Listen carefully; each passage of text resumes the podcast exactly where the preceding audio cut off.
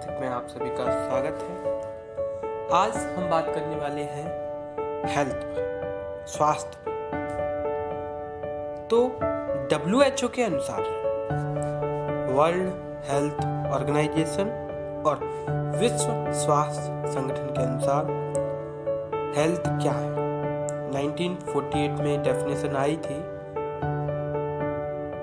शारीरिक, मानसिक और सामाजिक रूप से पूर्ण स्वस्थ होना ही स्वास्थ्य है हेल्थ है। किसी भी व्यक्ति का शारीरिक, सामाजिक एवं मानसिक रूप से अच्छे होने की स्थिति जो है, स्वास्थ्य है।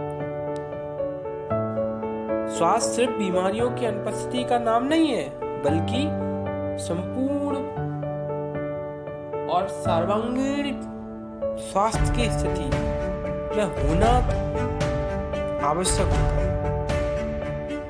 अगर हम स्वास्थ्य की डेफिनेशन की बात करें तो क्या है? स्वास्थ्य सिर्फ़ रोग या दुर्बलता की अनुपस्थिति नहीं है, बल्कि संपूर्ण व्यक्ति का व्यक्ति का संपूर्ण रूपेण या संपूर्ण शारीरिक, मानसिक एवं सामाजिक खुशहाली की स्थिति है। एकदम प्रसन्नता वाली स्थिति जो है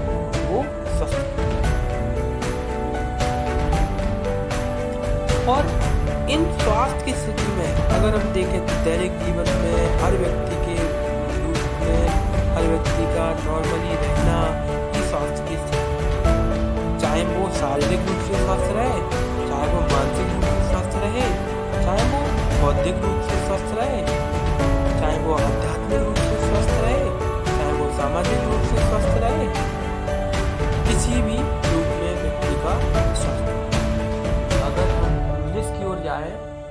कहते हैं physical social mental emotional and spiritual level पर व्यक्ति का स्वस्थ होना।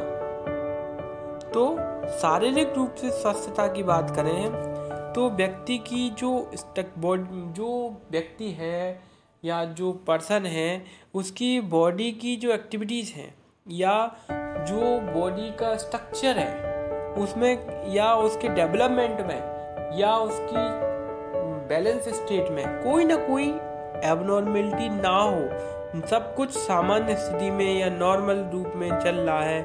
उसकी बॉडी का डेवलपमेंट प्रॉपर रूप से हो रहा है, उसकी मेटाबॉलिज्म प्रोसेस प्रॉपरली हो रही है तो इन सब स्थिति को हम स्वस्थ मानते हैं हेल्दी मानते हैं। दूसरा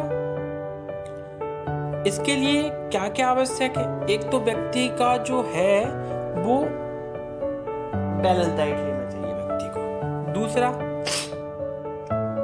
शारीरिक जो उसकी गतिविधियाँ हैं, वो नियमित एवं संतुलित रूप में होना चाहिए। बैलेंस कंडीशन में। उसकी पल्स नॉर्मल होना चाहिए बीपी नॉर्मल होना चाहिए बॉडी वेट बैलेंस में होना चाहिए, व्यक्ति एक्सरसाइज करने वाला होना चाहिए और सभी जो नियम वगैरह हैं या जो मापदंड हैं, उनके आधार पर व्यक्ति का जो एज के फैक्टर के रूप में उसका या जो उसकी लंबाई के रूप में कैसा है, व्यक्ति उसका स्ट्रक्चर कैसा है फ़िज़िकल स्ट्रक्चर कैसा है, उसका कहते ना आई आईक्यू निकालते हैं। आईक्यू के लिए किस चीज़ का ध्यान दिया जाता है? कितना व्यक्ति इंटेलिजेंट है, उसके लिए उसकी वास्तविक उम्र और मानसिक उम्र, दोनों को लेकर जो मानसिक उम्र है उसके ऊपर जो वास्तविक उम्र है उसको नीचे। इस तरीके से निकालते हैं। बॉडी आप इसके साथ जो पर्सन है, उसके ऑर्गन्स कैसे काम कर रहे हैं, उसकी डाइजेस्टिव सिस्टम कैसा काम कर रहा है, पाचन तंत्र कैसा है, आँख, नाक, कान, जो स्पेशल सेंसेस है, वो किस तरीके से काम कर रहे हैं, उसके दांत साफ़ है कि नहीं है हाइजीनिक व्यक्ति है कि नहीं है, कैसे रह रहा है उसकी स्पाइनल कॉर्ड कैसी है? और समय समय पर भूख लगती है, पानी कितना पी रहा है, उसकी हाथ पैर कैसे काम कर रहे हैं बॉडी की एक्टिविटी कैसी है? तो और सारी एक्टिविटी में वो व्यक्ति स्वस्थ होना चाहिए। अगर हम मानसिक रूप से बात करें तो मानसिक रूप से ऐसे व्यक्ति जो भावनात्मक, यानी कि इमोशनल एस्पेक्ट दूसरा आध्यात्मिक स्पिरिचुअल एस्पेक्ट दोनों एस्पेक्ट से स्वस्थ हो।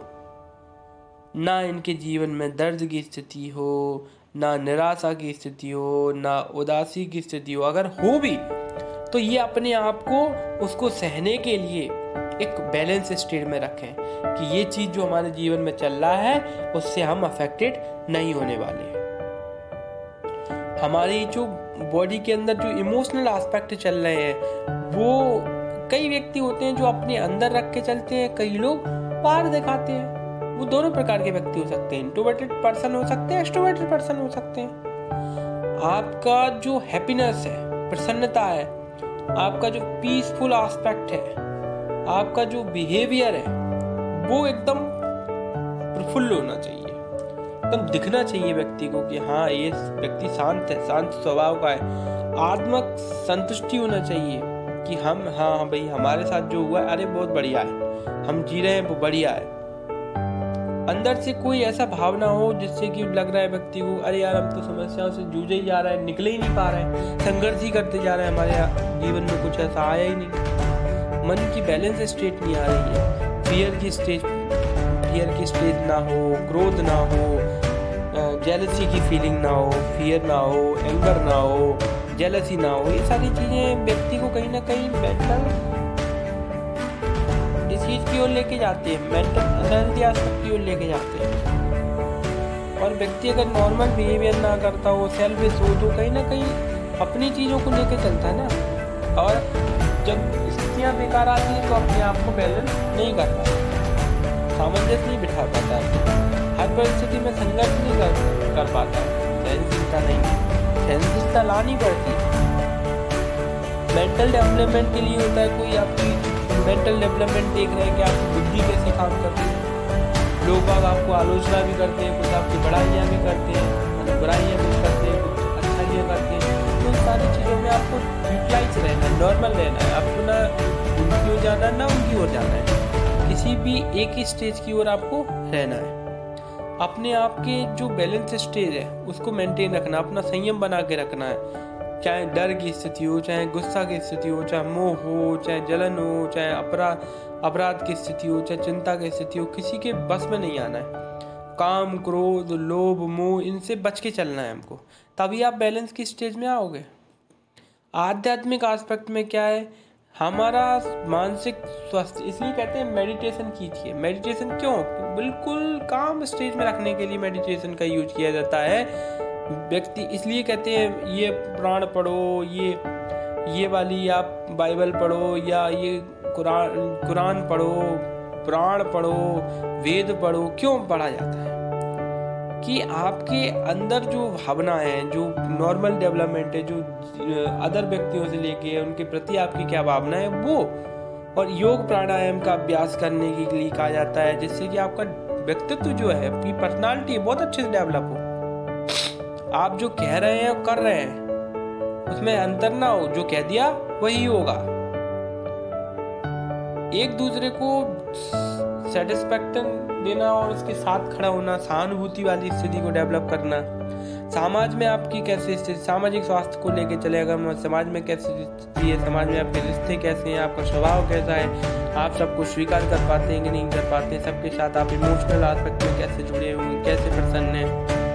हाँ जो आसपास का एनवायरनमेंट है वो कैसा है, पेयजल की स्थितियाँ कैसी हैं, पानी वगैरह की, कैसा है सीवेज कैसा है सीवेज का प्रोसीजर कैसा है, उसको सुधारना अगर बिगड़ा हो तो सुलभ शौचालय की स्थितियों को अपना समाज में अहिंसा का आस्पेक्ट चलना चाहिए, सत्य की स्थिति चलना चाहिए। ब्रह्मचर्य का पालन करने वाले लोग होना चाहिए, ज़्यादा से ज़्यादा वृक्षारोपण करें जिससे ऑक्सीजन वगैरह तो पूर्ति हो सके। जन जनसंख्या नियंत्रण पर विशेष ध्यान देना चाहिए, संक्रमण रोधी अव्यवस्थाएँ होना चाहिए। और बहुत सारी चीज़ें और खाने पीने पर बहुत ज़्यादा पोषण और पोषण हमेशा स्वास्थ्य प्रभावित करने वाला सामाजिक तत्व माना जाता है। आज सामग्री जनसंख्या के अनुपात में उपलब्ध होना चाहिए। जो सीजनल फ़ूड और वेजिटेबल्स है उपलब्ध रहना चाहिए। बच्चों को जो नॉर्मल डाइट चाहिए, वो सारी डाइट उपलब्ध होना चाहिए। हर तरीके से सामुदायिक लेवल पर आर्थिक स्थिति पर, शैक्षणिक स्थिति पर, चिकित्सीय मेडिकल व्यवस्थाओं पर ट्रांसपोर्टेशन की व्यवस्थाओं पर, बच्चों, महिलाओं के स्वास्थ्य को लेके, पोषण को लेके, और आसपास के जो समाज में जो अवधारणा चल रही गलत भावना चल रही इन सब चीज़ों को लेके भी हमको आगे बढ़ना और जैसे ही व्यक्ति का फ़िज़िकल सोशल मेंटल इमोशनल और साइकोलॉजिकल आस्पेक्ट स्पिरिचुअल आस्पेक्ट जब बेटर रहेगा तो व्यक्ति हेल्थ की स्टेज में होगा। अगर आपको कोई क्योरी हो तो आप मुझे इंस्टाग्राम पर मैसेज कर सकते हैं।